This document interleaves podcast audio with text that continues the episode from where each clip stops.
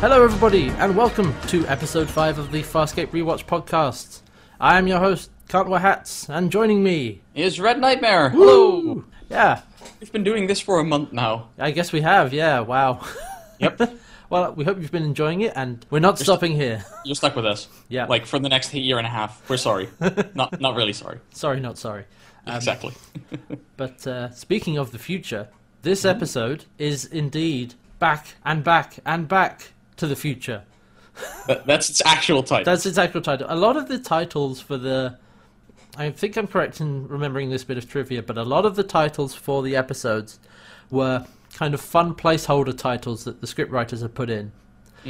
And when they air, they I don't think they have titles on the show. no. I, ca- I, I haven't seen them. So when they had to put them on like DVD or whatever, they just used the placeholder titles that they had written down.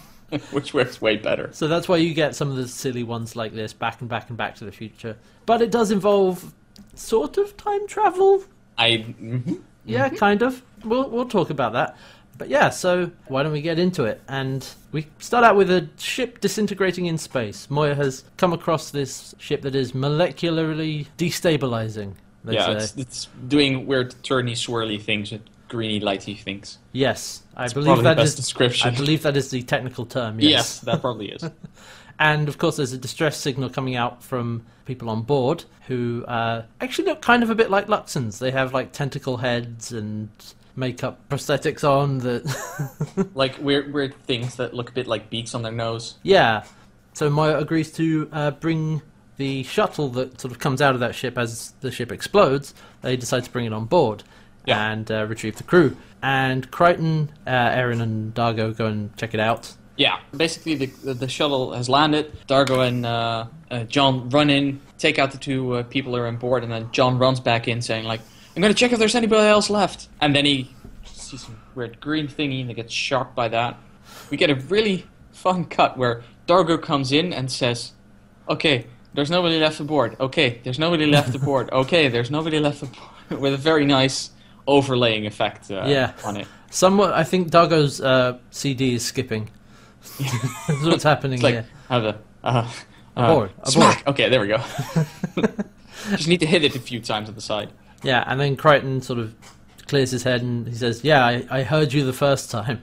Mm-hmm. So something weird is already going on, and we're in a we're off to a good start. and then, of course, the ship that they came from explodes. Oh no! Not the the shuttle, but the larger ship that was out Yeah. in space disintegrating. Basically, and uh, Zan's like, there might be anybody else left, and then just goes. And Well, Rice just like, well, not anymore, with a beautiful smug grin on the puppet. yeah. I love that one. Rigel Rigel does the smug grin very well. Yeah. So now we find out about who exactly these people are. There's two of them. There's a male and a female. There's a male named Varel and a female named Matala. And we find out that they're both of a species called the Elonix.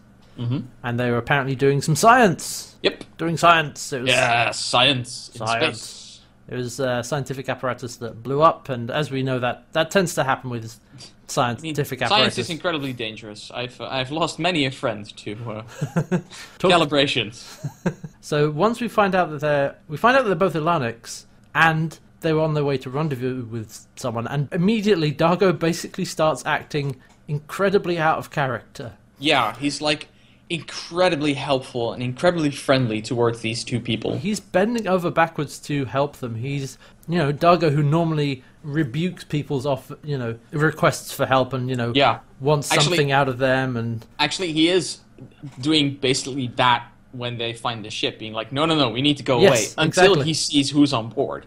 Yeah, exactly. That's a good point. That he yeah, he doesn't want anything to do with it and then oh no, they're Atlantics. Well then Well, then. Because pardon it me. turns out that um, Luxons and Alonics are apparently very close allies, even slightly genetically related, Yeah, they're sense? yeah, they're genetic cousins. I think he says. which does explain why they both have those weird tentacles for hair. Yeah, when I saw them, um, because at this point the only Luxon we've really seen is Dargo. Mm-hmm. I was like, well, maybe the female, maybe the uh, the female is a female Luxon because Yeah. they look so similar, but uh, the male Varel does look a little bit different. He's got kind of Me- tentacles that come out the side of his head and go straight down rather than down the back of his head like Dargo, for example. I mean, it could have been that Luxons, that, that's the same thing like di- having a different hair color, that their tentacles are all yeah, exactly. in different spots. So we've, but we find out, like we said, that they are a different species. So Yes. there you go.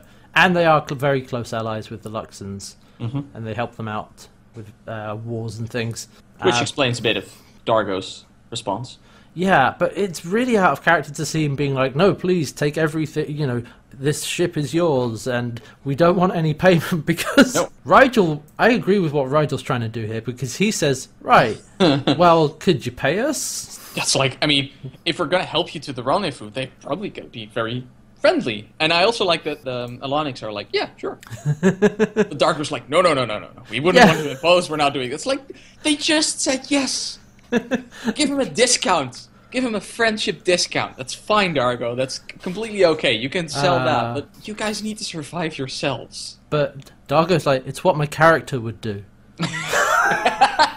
Oh, we're back to this one again. All maybe like i can't help it right I, that scene in particular felt like rigel is you know the bard who's trying to negotiate for some form of payment and whoever's playing dargo is very has this backstory for the character and it's like no this is what my character would do Yeah, like they're, they're and the rest of right. the Not par- for the group, but and the rest of the party's like god damn it really I, I can respect that actually. I can respect that in a player. also, there's a very tiny bit in this scene that I really l- liked, which really um, works way better as a later uh, uh, as this being a later episode in this series. yeah Is that uh, Dargo actually vouches for Aaron? Yeah, he does because uh, as we've been saying in the past few episodes, some things were broadcast out of order. This episode, Back and Back and Back to the Future, was broadcast third in the UK, Mm. and IET was broadcast fourth. So IET comes after this episode in the original UK air date. Which doesn't really work because in this episode, as we'll see, there's a lot of, like you said, uh, Dargo vouches for Aaron, and there's like this relationship between him and John, which is really not there in IET. No. So it Like- doesn't make any sense. This, th- like like you said, this works very well as episode five. And As not- episode five, I really like the, the um, Alonics. They're like, wait, no, we're not going to say anything to peacekeepers. And Dargo's like, she's one of us. You can trust her, which Yeah. I really liked. It's yeah, Like, oh, we're at that point already. Good. yeah, we're five episodes in, and Erin has proved herself that she, you know, is part of this crew and is not just another peacekeeper, basically. While this has been going on, John has been having something weird happen to him. He's having sexy flashes. Yeah, that's literally my notes. My notes say sexy visions. like Because he has he has a flash he has a flash where him and Matala, the female uh, Ilanic, are kind of getting Doing it, on, it. getting it on. yeah, I mean, they're fully clothed, but she's sort of moving her hands over him and like working down his butt. It's really kind of whoa, creepy. yeah. And it kind of it comes out of nowhere because it's like wham, suddenly f- vision, and oh god, there, oh oh ah, and then it sort of flashes back, and Crichton's like, whoa, the hell just happened. And they're like, and Aaron says, "Well, what's wrong?" John's like, "I need to go rest. I need to go lie down, have Yeah. have a cold shower, maybe." Like, uh, yeah, I'll be in my bunk. basically. so uh, It's but probably nothing. it's probably that's not. prob- I, I wouldn't. probably I wouldn't worry about it. No, I- no, no, it's no, fine. no, It's no, fine. no. It's not like he got zapped with weird energy or anything. No, It's- no. So then we have uh, some more scenes between the Alonics and Dargo. We have a bit more of Dargo explaining his backstory, kind of, to Varel. And he says, you know, I'm not just a Luxon, I'm a prisoner, I'm an escapee, escaped prisoner. But Varel says, well, I owe you my life. And he actually says, so what were you in prison for? Is it treason? And Dargo says, no, it's not treason. And he tries to tell Pharrell what his crime was, and then Pharrell's like, "Then I don't care." Yeah. Like he s- he s- breaks him off after saying that he, it wasn't treason. Yeah, so he only he would only really care if it was treason. I like that that's a little detail rather than I just flat out don't care about your crimes. Yeah, it's So- like, look, there's a limit to what I care about. After that, it's like, fine. Don't even don't worry about it. Your exile is probably enough punishment as it is. And speaking of exile, he says that well, okay, if you've been imprisoned for a while and Dargo tells him it's been eight cycles, then you probably don't know what's going on. And he's like, hmm, don't know. And we find out that the Alonics are at war with a race called the Scorvians. which is- Apparently, long-standing enemies of the the two people. yeah, they say it's been going on for about three cycles. And remember that basically the, s- a cycle is effectively a year, like it's the Mhm. conversion to space measurements. Yes. And there will be more fake words. Wait, wait and see. And the Luxons have gone, you know, above and beyond their requirements to help out the Alonics and are really uh, being good friends and allies. Yeah. Ver- Varel says that the troops and everything they've been uh, giving to help the Alonics has been far more than they had to, based on treaties. Sounds like actually having a Luxon as your friend would be a really good thing because Yeah. uh, it seems to be like a trait that they, if they are your friend, they will go above and beyond for you. Because as we've seen, Dargo has gone out of his way to help these people without even knowing them at all. hmm So yeah, that's a nice bit of backstory because they're, so they're not just big angry barbarian people. They're also very noble and uh, yeah, honorable. honorable. Hmm. So meanwhile, Erin, because she is of course suspicious because they would not really tell her what's inside the pod and what's going on, which you know is fair enough. She's Yeah. hmm wants to figure out who these strange people are. Um, she's examining the pod that they came in, and then uh, Matala appears and says. And can, if, I forgot to mention this at the beginning, but can we just say that Matala is incredibly creepy? Like from the get go, her the way she talks, the way she looks at people, and the music that underscores it is Yeah. all very much screaming. She's evil. Evil. Ah. Yeah, pretty much. She's evil. Have you noticed that she's evil? Sorry, we forgot the neon sign, but just so you know, she's Evil. evil. Yeah, it's pretty obviously Like- set up. Uh, yeah. I s- Like I said, only a neon sign could have made it worse. The other problem I had was that Matala is not. Her actress is not very good. There's not really a whole lot of subtlety in her performance. Mm. No. She's like, "Oh, I just wanted to help you." It's Yeah, it's, now that you mention it, I hadn't even noticed that. it, it's I, I feel that. Hmm. Yeah. it, it was not there was not a lot of nuance there. No. It was very obviously, "I'm kind of hiding something." Which Mm. kind of works for the character, but also really doesn't. No, I, I, I was not a It's fan act- of it. she's actually. Yeah, you're right. I hadn't picked up on that. That because for some reason I never pick up on that. but looking back at it, yeah, she's a bad actress. I'm, sorry. I'm sorry, but it doesn't really I'm very work. sorry. You're very a lovely person, and I ha- really hope that that you've gotten a very good acting career and Since then, improved. But yes, but Ugh, I'm no, it's, sorry, it's not, good. Oh, Not that. Not your best performance. It's it's kind of uh, a shame because Varel is perfectly well acted and has done pretty well. I liked Pharrell a lot. he he was really good, but Matala, no, sorry, really kind of hammy and over the top and just not very not not very good. But then, but of course, Matala has appeared in the pod and tell, tells Aaron, you know, you don't want to open that hatch. Don't don't look behind there. It's got loads of data in it. And Sensitive equipment. You Yeah. Don't want to screw up our readings. It's like eh, fair. but Aaron's like, ah, you know, I think I want to look.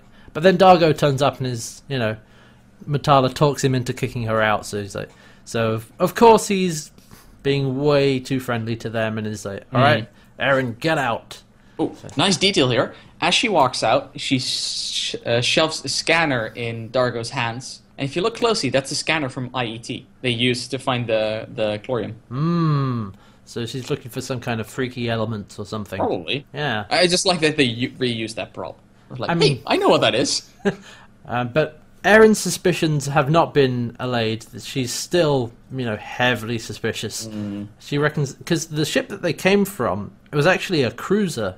It was a big ship, but it apparently only had the two of them on it. So she thinks that well, that's a big ship to be doing scientific research on with just two people. Yeah. I was like, yeah, nope, that's fair. I, I would agree with that. Fair And enough. and then we have another sexy vision from Crichton. Ah, while they're talking in, uh, on the table, Crichton is having another ooh sexy time. Yeah, because we have, uh, I think it's Crichton, Zan, and Aaron are all talking together and fig- finding things suspicious. Mm-hmm. And then John's just kind of daydreaming. It, it, it just looks like he's daydreaming sexy visions. It's like, oh, I'm s- I'm sorry. What were you talking about? and th- actually, we have the line where um, Erin does not trust Metallic, and also she seems to think that uh, Metallic is having an effect on the men, which, as far as we can see, is Yep. that you know. She actually says, "Okay, so here's the other fake word I was talking about." She's leading Dargo around by his mevonks, oh, I forgot about that one. Yeah, that and was um, for those of you keeping score at home, mevonks are balls. their testicles. My God. I mean, if you've got to th- get things past the sensors, that's one way to do it. I mean, hey, it works. But yeah, I think, I mean, it's a pretty fair assumption because she's got Dargo wrapped around her little finger and Crichton is having sexy fla- flashes of her. I like that Erin says like she's clearly having an effect on you, and then Crichton gets very defensive, like "That- that- no, that's but that's BS. I mean, we're, I don't think we're even compatible, are we? And as he walks out, having had another vision, Erin's like. What's wrong with him? And then Zan says something. I'm like, oh, th- oh, that's that's cool, Zan. She says like, he's Crichton. Like, ow. Oh! I had expected at this point that you've been a bit more sympathetic to him, but I mean, he's, a, well- he's a nice guy, he's helpful, but from their point of view, he's completely crazy. yeah, okay, fair. Now Dargo has gone to see Varel and, well, he reveals that he has feelings for Matala. yeah, to Varel. to Varel. Yeah, he's like, "Do you want her?" He's like, "No, I, I couldn't. I couldn't." Uh, uh, uh. We have kind of a little bit of shy Dargo, where he's Aw. like, "No, I, I should, I couldn't possibly." And Varel says, "No, no, go for it, dude. Like, yeah, Yeah. she clearly wants you. She wants the D." Oh, and I love that. Just as he said that, Matala suddenly she shows up on the other side. I'm like, how long have you been listening to this? Yeah. It doesn't get stated. I'm like, I think you've been there the whole time, haven't you? And then we get cock blocking Crichton. Oh, that scans beautifully. Yeah. Oh, cock fucking Crichton. Because yeah. while Dargo and Matala are having this very close scene where they're, you know, looking into each other's eyes, and then Crichton says, like, Dargo, can I talk to you For a moment. for a moment, please? Please. And Dar- oh, I love God no, I damn. love Dargo's response. That he's like, ah, friend Crichton, uh, hello. Ah, friend Crichton, how good to see you. Oh, it's that one he was hitting at. I felt it was being just incredibly awkward.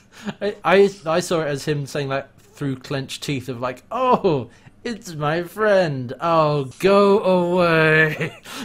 but Crichton is trying to figure out what's going on with the flashes, so he says to Dargo like, do Elonics have uh, pheromones like? Do they have psychic powers that make you want to, you know, have sex with them? And Dargo's like, "You just, you just fancy Matala, don't you? Just back off. Just back Like, off, man." She's mine. That's basically what he says. And John's like, well, no, dude, I don't. I totally don't. And Dargo does not believe him. No, he's, he growls at him. It's like, back off. It's like, okay. It's like, you stop thinking about her. And so Crichton's like, well, all right, this isn't helping. Then we have another vision. This time, it's not sexy times. No. It is uh, Crichton talking to Aaron, and she's asking where Dargo is, and, you know, is he still acting like Varela Matala's servant? Yeah. then we flash back to Crichton just where he was just now. So he gets up and walks away. And then in the corridor, Aaron comes up to him and asks him where Dargo is. And if he's still being the servant to Matala and He's like- Varel. Oh, John's like, oh no. oh no, I'm seeing the future. Future. And then Matala walks by and is like, I'm seeing the future. Oh, Uh. crap. yeah. Oh, and also, I want to mention this episode also guest starring Claudia Black's abs, by the way. Yeah. I was like, um, why, why is she wearing such a high top? Well, that she's doesn't we- seem like something. She's basically wearing a crop top, like, but then, like, she's clearly worked out and Yeah, stuff. I mean it's it's not like incomplete washboard, but they're clearly there. It's like Yeah. huh, she's been she's been prepping for this role. That's the other thing is that it actually makes a ton of sense because she's a peacekeeper soldier, so you have to be physically fit for that. And it, actually, thinking about it, I'm like, why is she wearing such a? She's a soldier. Then I was like, right, peacekeepers can't regulate their heat, so it's Yeah, still like that's the universal explanation for her wearing such a top. but it kind of makes we sense. know why she's wearing that. Let's Mm. be honest; they're very much on display in this episode. Mm-hmm. And then uh, there's another flash of the future that Crichton sees, Yeah. where he sees Dargo finding Varel dead. Yeah, So that's a thing. and then Matala shows up, and first stuns John, then breaks Dargo's neck, and then breaks John's neck. Yeah, she kills both of them in the And he vis- flashes back and is like, "Oh God, I Oh, no. just felt that." It's like it's not just a vision; he's feeling and acting. It. Yeah, he's this is experiencing it. yeah, this isn't just a daydream. No, Um, like narratively, this is great because previously it could just have been like uh, pheromones or sexy flashes Mm-hmm. or like, but he's just found out that it is in fact visions of the future, and then yeah, the next because he vision, made a small jump. yeah, and then the next vision is oh something bad's gonna go down.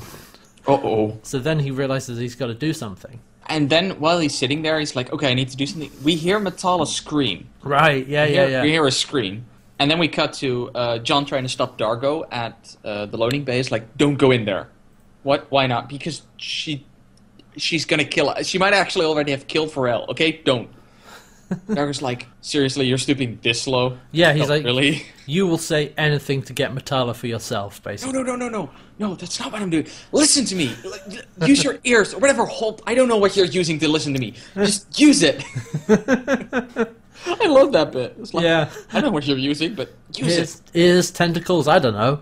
And then um, Varel comes out of the room and says Matala actually just left with Aaron. Yeah. They're going to go do some combat training together. Yeah. By the way, I like that in this scene we've just seen John and Dargo argu- arguing, then Varel comes out. And turns out Dargo is carrying a tea tray with some tea on it for, for, Varel. Oh, thank you. But then after this, Aaron and Matala have gone to go some, do some combat training. And uh, they're having a fight. They're having a, sc- Uh-uh. having a scrap. And yeah, can I just say this is the most ridiculous fighting style I've ever Oh seen. my god, space My- fighting. Hmm. I, I mean, Oh. I've I trained jujitsu like uh, twice a week, and I'm only a yellow belt at this point. I've barely had any training. Hmm. But I can assure you this: I could easily kick their asses if they're doing this. I mean, like, yeah, in that This fight, is ridiculous. it's that typical thing of like, okay, this is space, this is you know aliens. We have to have a completely different fighting style. Yeah, so they're waving their hands They- high, high around. It's like no. They just Fighting styles are based on what a body can't do. If the physiology is the same, the fighting style will end up being the same. like they're standing there with their sort of legs fairly close together, and they just raise their hands above their head. That's And, like, you're putting your body weight way too high, way easier to throw you around. So what I find is that okay, that stance is ridiculous. Once they get fighting, That's actually pretty good. It's actually really good because again, we actually do see a difference in that um, Matala is kind of, I think, a little bit more uh, controlled, yeah, she's she's a bit more um, with the risk of insulting Aaron graceful. a little bit graceful. Well, yeah, because Aaron pulls out things like a headbutt. Yeah, And- which by the way wasn't necessary there at all. She didn't No. have to do a headbutt. That was showing off, but still, I like that. But Aaron seems to be a lot more brutal in her fighting Yeah, style. she's Just a lot more aggressive, yeah, which makes sense for her character. yeah, and actually, like I said, once it, th- once that all starts happening, the fight the fight scene is actually pretty okay. Yeah, But that flipping stupid, like yeah. that, that stance. I mean, exactly.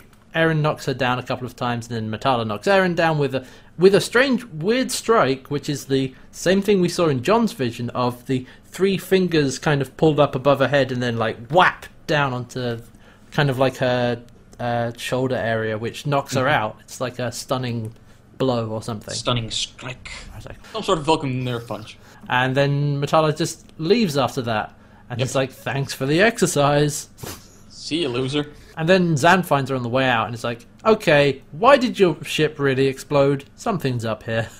Yeah, we're getting anomalous readings. Uh, Yeah, something's up with Moya. It sounds like Moya might be out of balance, which is how they refer to the problem with their ship. Mm-hmm. Because the phase was out of balance. it's actually stupid because before that scene, she asked Rigel, like, Rigel, you've been here the longest. Do you feel sh- that Moya's different? It's like, nope, no, not at all. I'm like, you know, you could have just asked Pilot.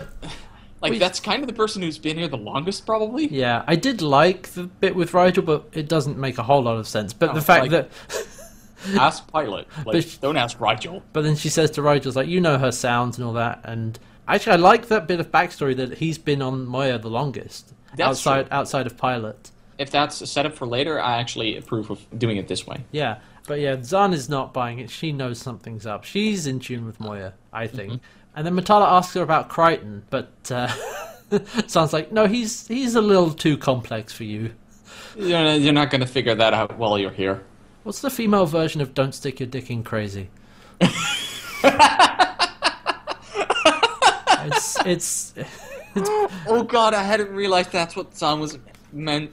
basically Oh, I thought it was pr- was to protect John, but it's actually to protect Matala. Oh. it's probably a bit of both. Actually, you're right. It probably is as much to protect John. In fact, it probably is more to protect John. Yeah, because at this point, sounds like no, you stay away from that man. You like peop- not that I'm claiming him. It's just like I don't want to subject him to you. I don't trust you as well. Yeah, that's pretty much it. So then Zahn, having got nothing out of Metallica, goes to speak to Varel, who then says, "Well, the subsystem that it happened in on our ship, well, Leviathans don't have that, so Yeah, you'll be so fine." They're still like,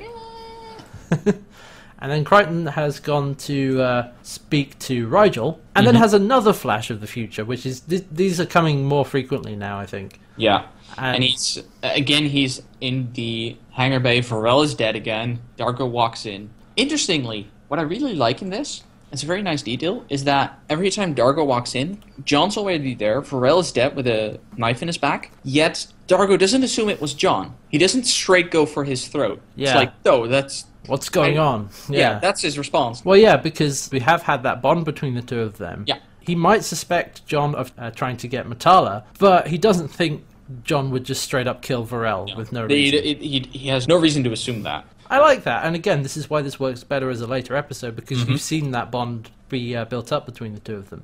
Yep. So in the future vision, we found Varel is unconscious, Patala is attacked, and then he blocks the attack this time because he's ready for it, and then Yeah. falls face first into Rigel's food in the present. Yeah. it's It's like, still gets punched and it's like, oh.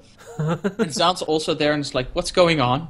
Uh, yeah, and uh, meanwhile, Varel has told Dargo the actual truth, and they were testing a weapon to help the Alonics win the war. Yeah, it needs a containment field. But Moya's fine. There's no danger. No Oh, danger. And then he says, Dargo, you can't tell anyone, keep it a secret. So it's like, okay, Dargo, we know that these people are like Lux and blood relatives. allies. Yeah, but that seems like an important thing, like that it's a weapon. Yeah, like this. This sounds like something you should at least tell your friends. Yeah. Again, he's kind of a bit out of character of like this is really warping his perspective. Mm. So Crichton has explained to Zan what's been happening. He's having visions of what he thinks are the future, and she says, "Well, you should try and alter the future then." He says, "Well, I kind of tried that." It's like, I mean, I, I considered locking myself up, but then they'd probably still c- kill Pharrell, so that's not really a solution to the problem. Yeah, because if he locks himself in his room, then he can't be a part of it. But her intent is still there, and no one knows about it, and is, Yeah. she'll, she'll find a way to do it. It, it looks like he finds Pharrell already Yeah. dead, so he he won't end up finding him. That's the only difference here. And but he wonders, well, why would she want to do that? I don't get it.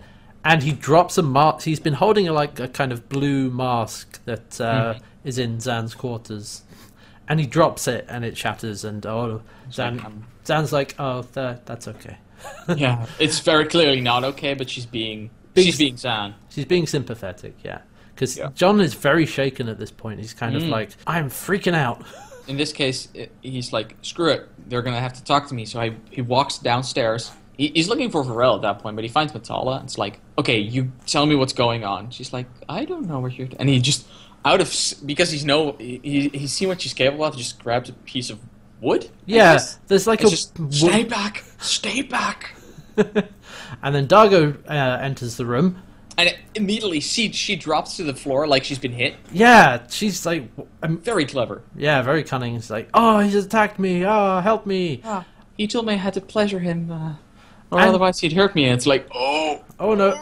And then Dargo stabs Crichton with his blade. he skewers him.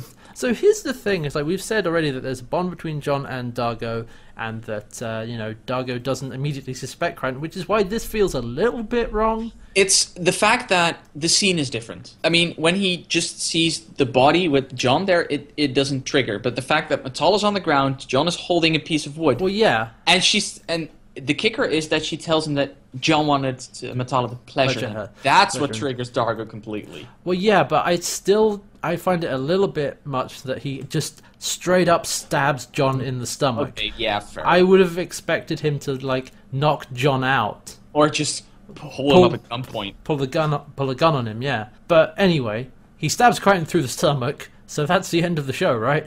Yeah, he's dead. Well, that's it.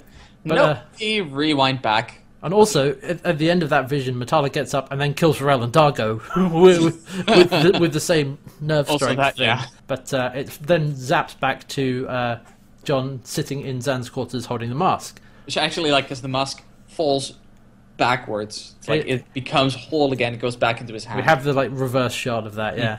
And then we have the line again from Zan of, "Well, you should try changing the future." And he's like, It's like- "I, I just did Just- that. I tried that. I breaks the the mask again by squeezing it too hard. It's like Oh dear." Because then again, he's like, "Well, I felt that. I felt I being." felt it. c- It sounds like I'll go talk to him. Like what? Give me a character reference? I felt the blade go through my gut. And then Aaron comes in, um, and s- enter Aaron and, and guest star Claudia Black's abs again. Because this shot is kind of from John's point of view sitting down, so you're looking up. But then she has done a bit of her own detective work, and Mm. she's figured out that M- Matala is actually not Ilonic. No, She she's- is, dun dun dun, a Scorpion. what? And she must have been surgically altered. Actually, she says it must have been genetic surgery. But yeah, genetic surgery. She calls it. so she's been altered to look like an Ilonic. And then, then we have the reveal of this is actually the future, and everyone else believes Crichton because Crichton says, "Well, did you see the Death Strike?" And then she's like, "Yeah, how did you know?" It's like, "I saw the future," because um, the reason Aaron knows that I remember, like, eh, because Zan says uh, Crichton's been saying that that he's experiencing uh, experiencing the future, and Aaron's response is, "What the future? He can barely function in the present." it's like, "Oh, everyone's being mean to John today." It's like, Wow. wow.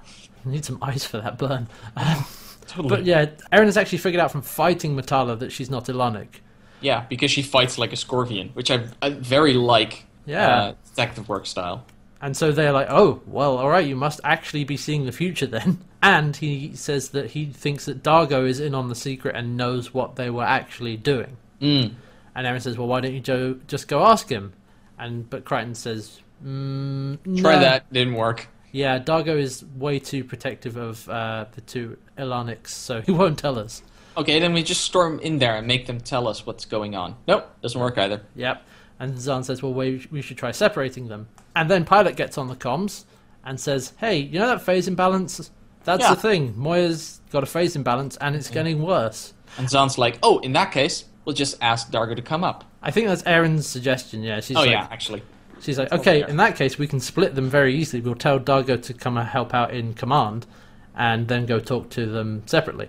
Mhm. Uh, one Elonic will stay behind to watch the pod, Yeah. and so you can split them up. While they're trying to get this set up, John is kind of stumbles across Dargo and Matala having a conversation, and he's, he's hiding out the way so that they don't see him. Mm-hmm.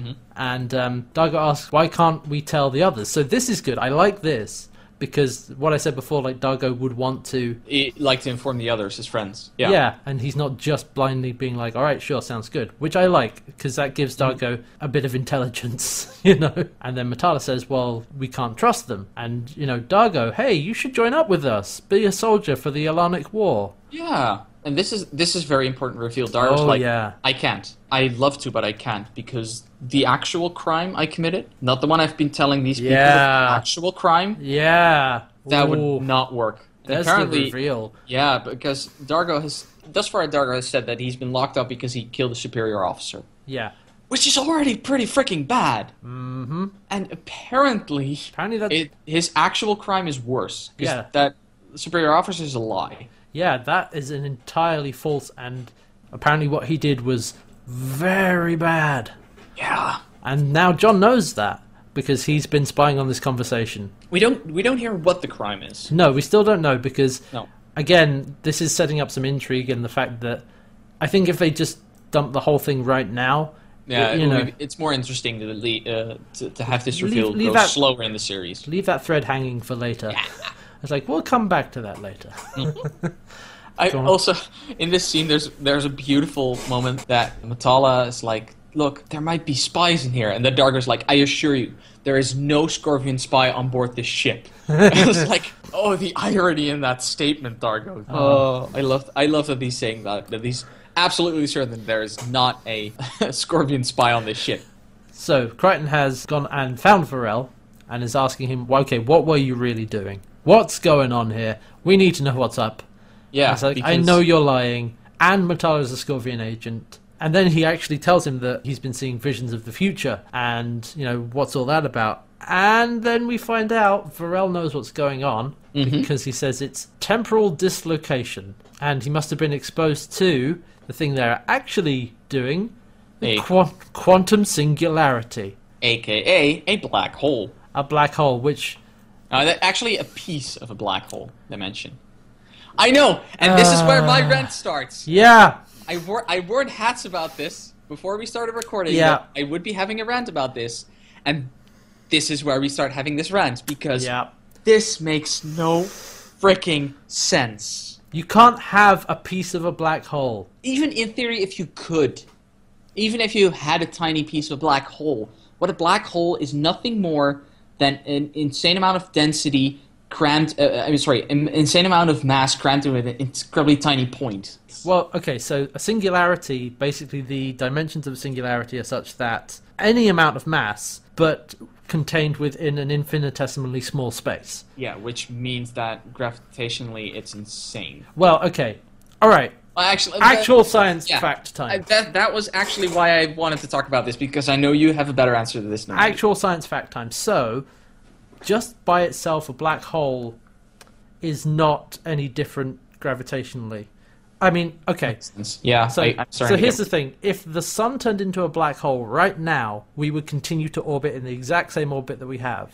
we'd all die because there's no. We'd all die because there's no sun. Yeah, but it doesn't. Gravity doesn't increase when something becomes a black hole. What actually? Uh, the mass. Uh, mass it- stays- The mass doesn't change. Yeah. It's just the size that. Yeah, the reduces. mass stays the same. But what happens is you can get closer and closer to the source of the uh, gravity. So the grade, so the force of gravity increases as you get closer, mm-hmm. and you can get right up to it, so that the force of gravity is inescapable, basically. Yes, the event horizon. the event That's horizon. called. yeah, and beyond that, you can't get you can't escape the gravity. Because even light at that point going out isn't is pulled in faster than it's traveling outwards. Yeah, the the reason that works because light doesn't have a mass, but what light does is it follows a straight line in space. It follows what are called geodesic curves, which is Mm-hmm. whatever the mathematical straight line is in local space time.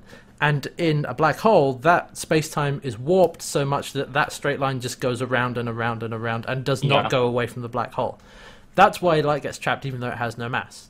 which is also why it's called a black hole because there's nothing there. There's no light coming off it because any light that shines on it just gets trapped and never comes out. Actually, yeah, black holes by themselves, we can detect black holes because they get an accretion disk of matter coming into it, which Mm-hmm. gets superheated and produces X rays Ah, and and other stuff like that. So that's what you look for when you look for a black hole. But the point is that a black hole, it's, uh, it's the size of the actual black hole, not just the event horizon, is infinitesimally small, which means it cannot be you divi- can't, you can't be- can't take a piece of it. yeah, you cannot divide that any further, so you can't just go in there with like a cake slice and cut a bit out and put it Also, away. And his, The effects it.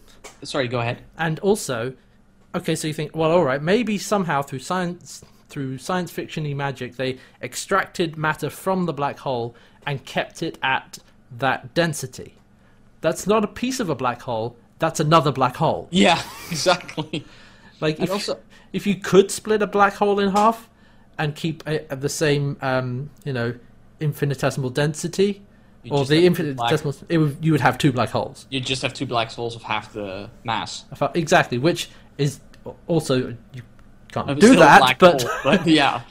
But also, what I it's like, and the other part is like, apparently a black hole is having these effects on John. It's like, no, okay, so black holes have a lot of effect on time. I'll admit that, but they can't do this. I mean, it's so the thing that they say is that the quantum singularity is part of a weapon that they're Hmm. developing for the uh, Ionic War. Oh, I see what you're getting at. So it's possible that the black hole is simply something like a power source. Yeah, that could be the case. um, and that these temporal. I mean, also it's science fiction, so I'll give them a bit of leeway with certain things. The phrase "a piece of a black hole" is really what I have issue with here. I mean, I think part of it is that they read up that black holes can affect time and just yeah, went I with think that. that's they went with that. Because as because uh, what is actually happening in a black hole is gravity affects your relative uh, perception of time. So like the higher the gravity is, The, the slower time moves. Well, the slow no, the slower you see time. Yeah, no, the slower time. From moves. the outside, uh, time Look- seems to be going slower. Oh, oh god, this always messes me up. Okay, so Yeah. let, let me from- let me let me get the the thought experiment. So it's if you were to watch somebody fall into a black hole, Mhm. uh, you standing outside the black, black hole would see their clocks start to run slower and slower until they basically freeze and get um, get you know turn invisible because they're light. Uh, Their light doesn't uh, escape. it gets red. It gets red shifted away Yeah. in- into a, a spectrum that you can't see. Mhm. So, from the person falling into the black hole's point of view, the other person's clock starts to run faster, and then everything speeds up and just goes away. disappears. Yeah. Yeah, that's that's the idea. So yeah, it's not it's I mean- technically the black hole itself. It's the fact that it warps gravity Space and around it. therefore warps time around it. So yeah. Yeah. So that- It's if you want a very good um, depiction of what a black hole would do, I'd recommend watching an episode of Stargates. yes, thirty-eight minutes, I think. Oh, 38 minutes. Yeah, that that, might yeah. Actually, you're didn't- right. It's probably didn't- 38 minutes. Didn't even have to look that up. Badass, like badass. I was gonna look it up, but hats was already.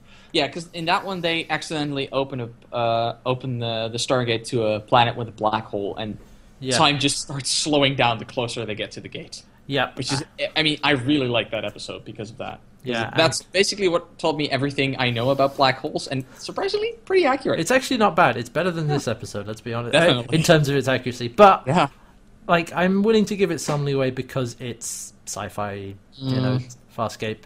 But anyway, so far off. I actually have to deduct points for this. but yeah, anyway, that's fair. No, no, that is fair. In fact, he says it's a piece of a black hole, and it's like uh, okay, we don't actually find out what the weapon really does, other than it uses a black hole and can affect time. So who knows? Um, but Varel says it's the ultimate weapon, so it's got that going for it. yeah, Um, bring in endorsement. And then, of course, in a refreshing change of pace, Matala ac- attacks Crichton. she shows up, she's like, aha! What's Oh, up? God damn it!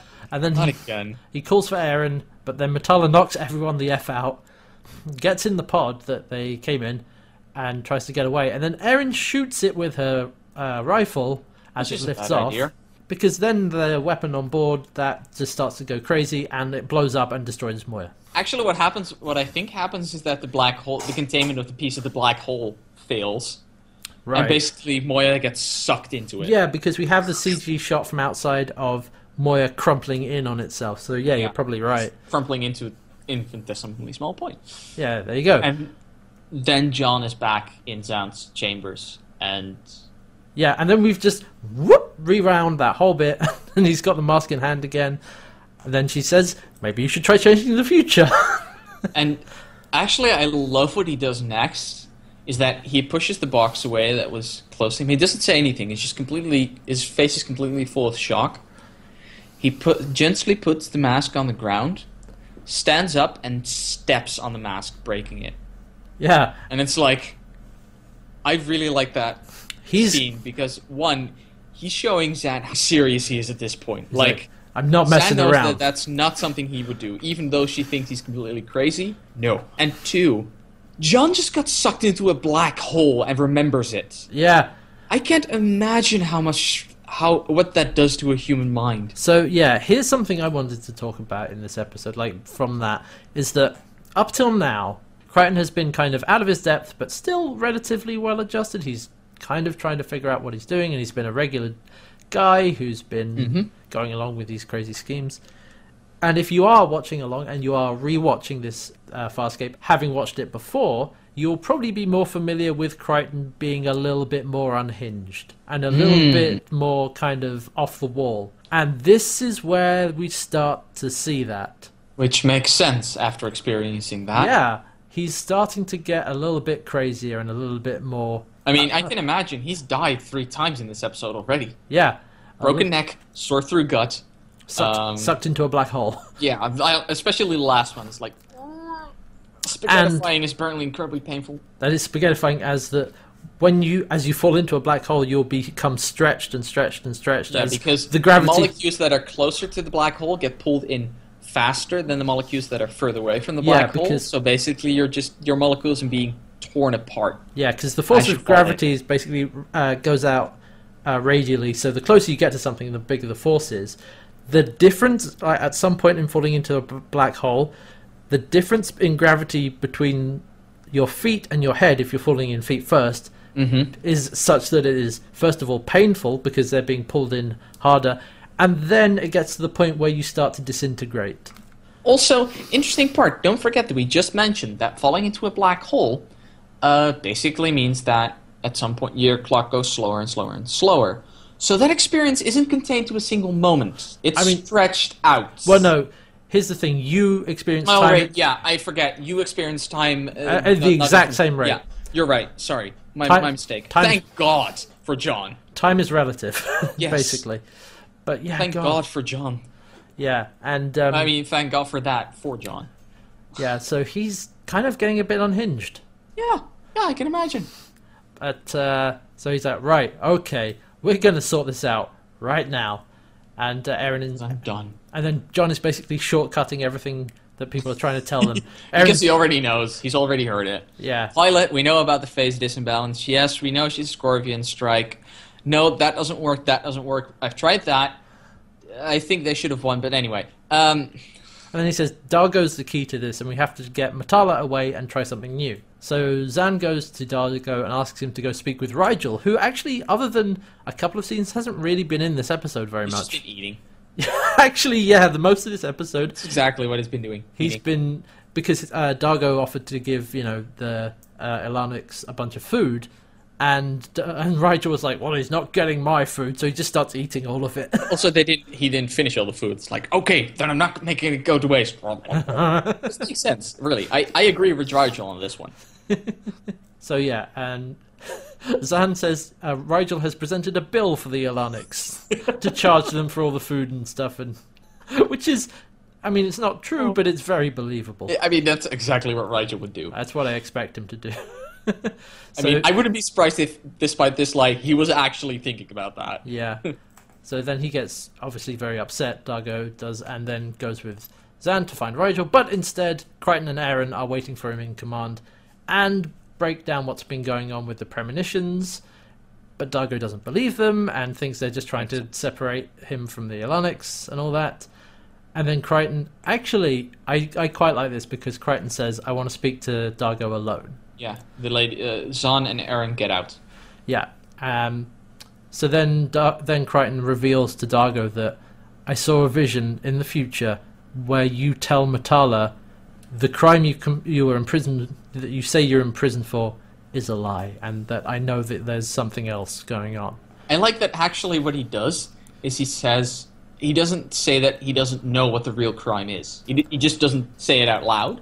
Yeah. He just says, "I know that there's another crime that you've actually committed." And Zargo's face in this, the actor portraying him, Yeah, Anthony Simcoe. Yeah.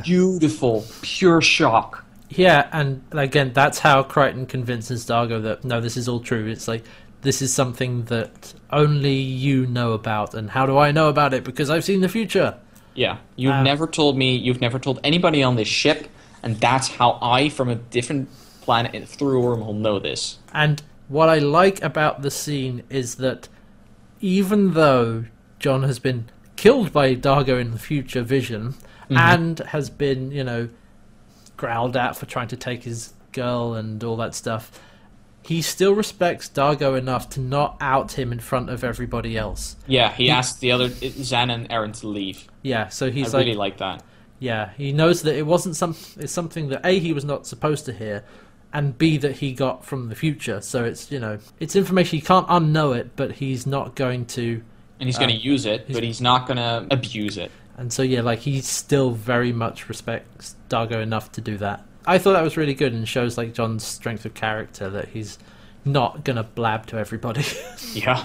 because he knows that Dargo is being kind of manipulated. I think so. He, he he probably feels a bit sorry for him. He's like, okay, this is you're being strung along here. Yeah, and he's he, he's really like, I'm very sorry that this is the case, but this is actually what's happening. So Crichton has said that Matala is actually the real enemy here. Because Mm-hmm. once he's revealed that he's seen the future, he's like, she's a Scorpion spy, and you know you should not trust her, and she's gonna try and kill everybody, basically. Yeah. And then the Alanic cruiser that uh, they were going to rendezvous with, wh- which is where you know they've been taking them this whole time, uh, has arrived. It's here Early. early, a little bit early. Yeah, yeah. Uh, actually, a f- uh, a few uh, oh errands god! early. And you know you, we were saying, th- a few, oh yeah, a few arms early. Aren't early. Yeah, which is hours. hours. Yeah. And um, again, remember what we said earlier about uh, Matala being very obviously evil. Mm. There's a scene. Where Oh yeah. It's like, how long until the uh, cruiser gets here? And she says, sooner than you think. Mm-hmm. It's like, oh my god, are you even trying to not be evil? You're a horrible spy. You're the Goddamn Alana. worst spy in the freaking Like- galaxy. It's Oh. like, oh, sooner than you think. Oh. Uh, Jesus Oh Christ. god. She's. I'm not a fan of her character, to be perfectly honest. It's not very well done, I think. But the Atlantic cruiser has arrived for the rendezvous, but very wisely they figure out that. And Dargo is actually very helpful in this scene because they say, well, they might not be Alonics. They could just be Scorvians posing as Alonics because apparently that's the thing that they do, as we've found out. Especially because it could be um, the, sh- the outside of the ship could be look like Alanic, but the inside could definitely be just full of scorpions. Uh, yeah, they said the outside could be Alonic, the inside could be Scorvian, just like Matala, they actually say. Ah. which I thought was nice. Um, and so Dargo says that okay, Elonics and Scorvians look nothing like each other.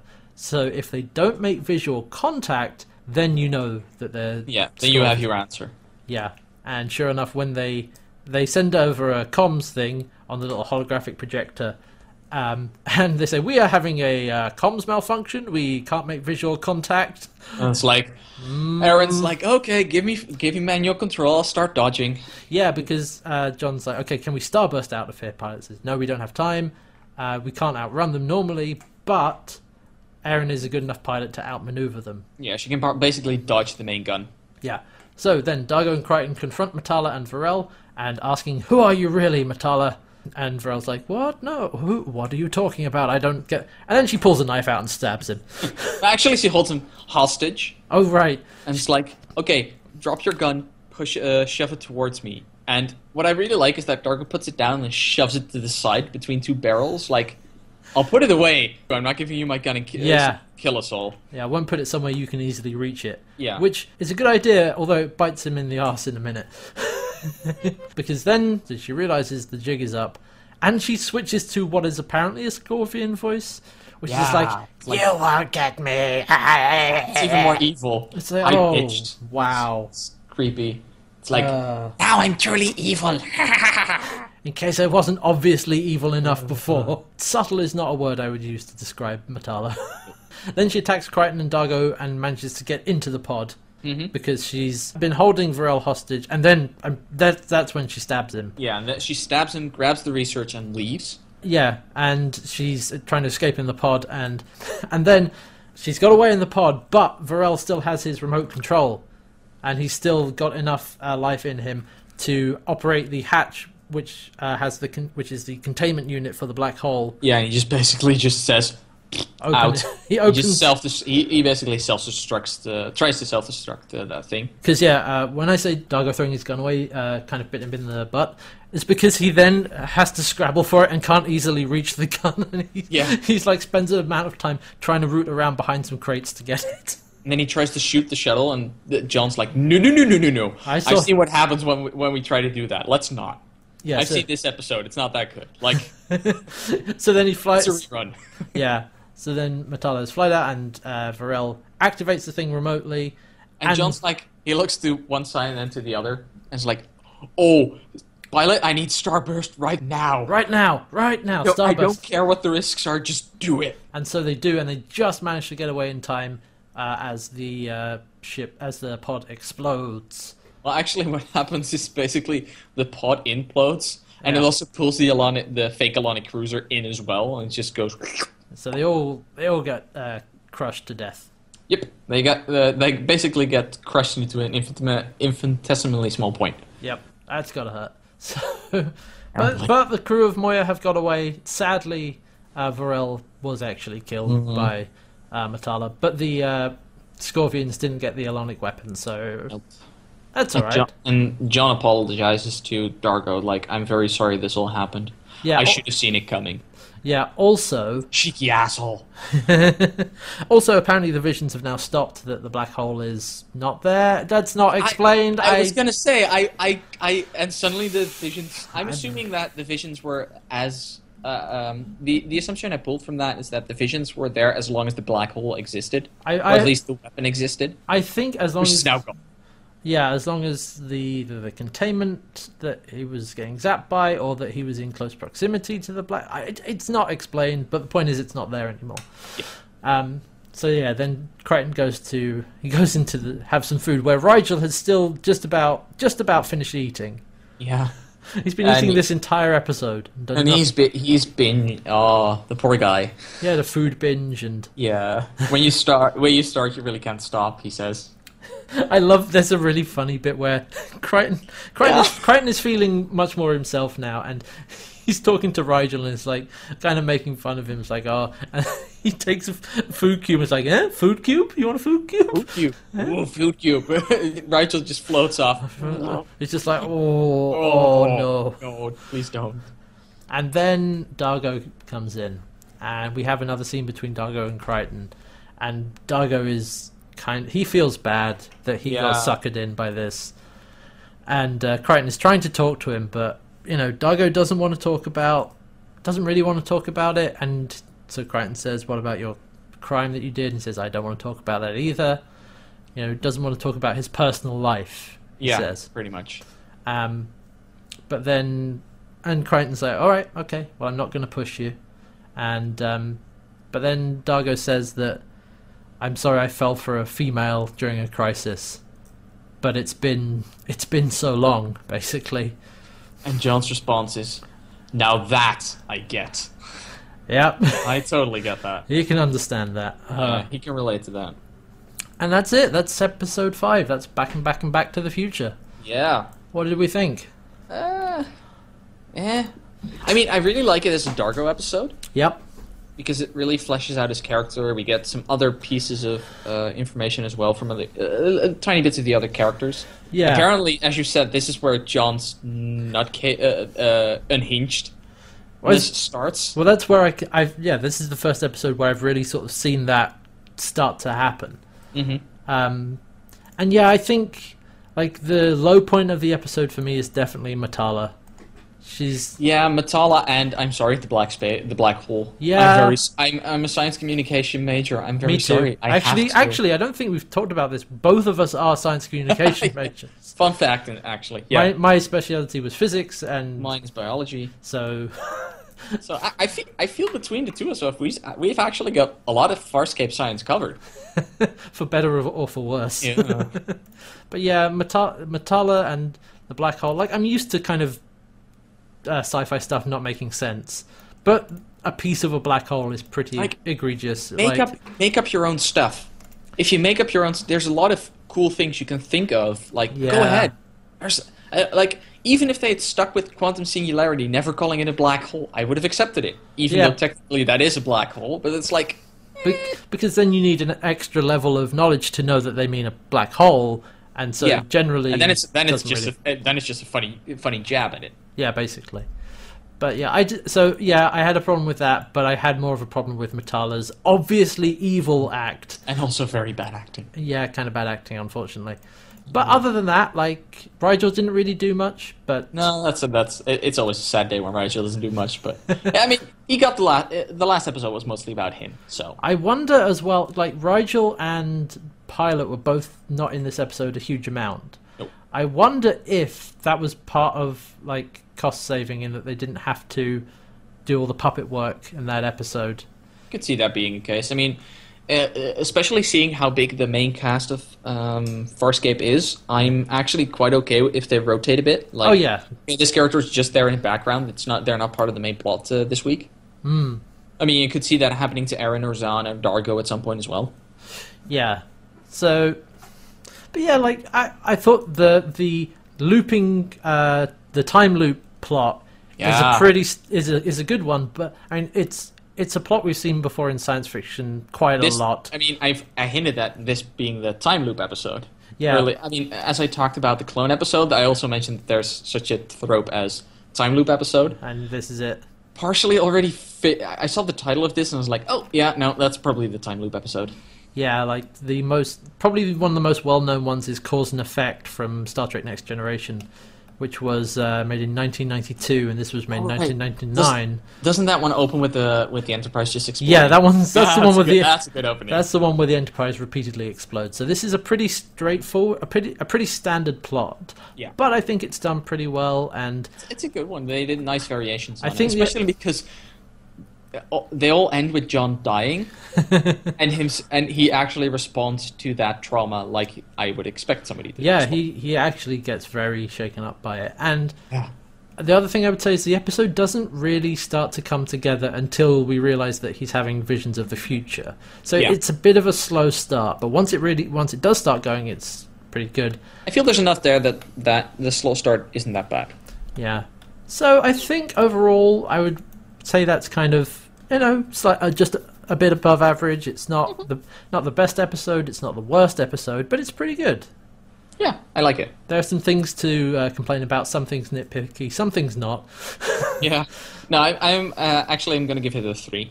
Yeah, I would agree with that. And FarscapeWorld.com's user reviews also agree with that. That's an average of three, so it looks like Yeah, three out of five. three out of five. So you know, not too not too bad. Not the best, but pretty It's okay. a very very decent passable episode. It gets the job done. It has some bits like eh.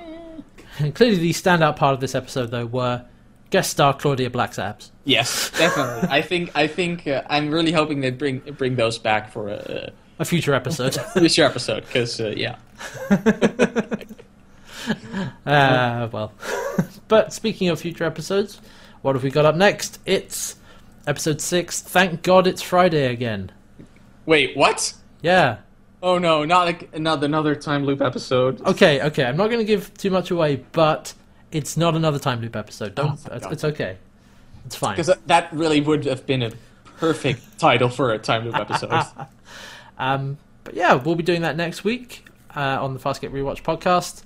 And I think that this is the last time we will have to talk about things being out of order. Things Ah. are now in the correct order, no matter you know UK air date, US air date from here on out. So good, we'll- good, good. everything's fine. But yeah, we'll be back next week with that. And uh, thank you for listening. And as always, this podcast is brought to you by you, viewers like you. The Can't Wear Hats Patreon supports this podcast, along with all the other projects that I'm uh, doing, streaming and videos and all that stuff. So you can find that on patreon.com slash can't wear hats. And you can find all the other stuff on youtube.com slash can't wear hats uh, for the other episodes. And you can find both of us on Twitter. I am at Can't Wear Hats on Twitter, and you and Red is at Verdolkin in Tree. Yes. Hey. And so, if you have any comments about the episode, uh, let us know. And yeah, Yeah, we'll be back next week. we will be back next week with Thank God It's Friday again. Thank you all for watching, and goodbye. Bye bye.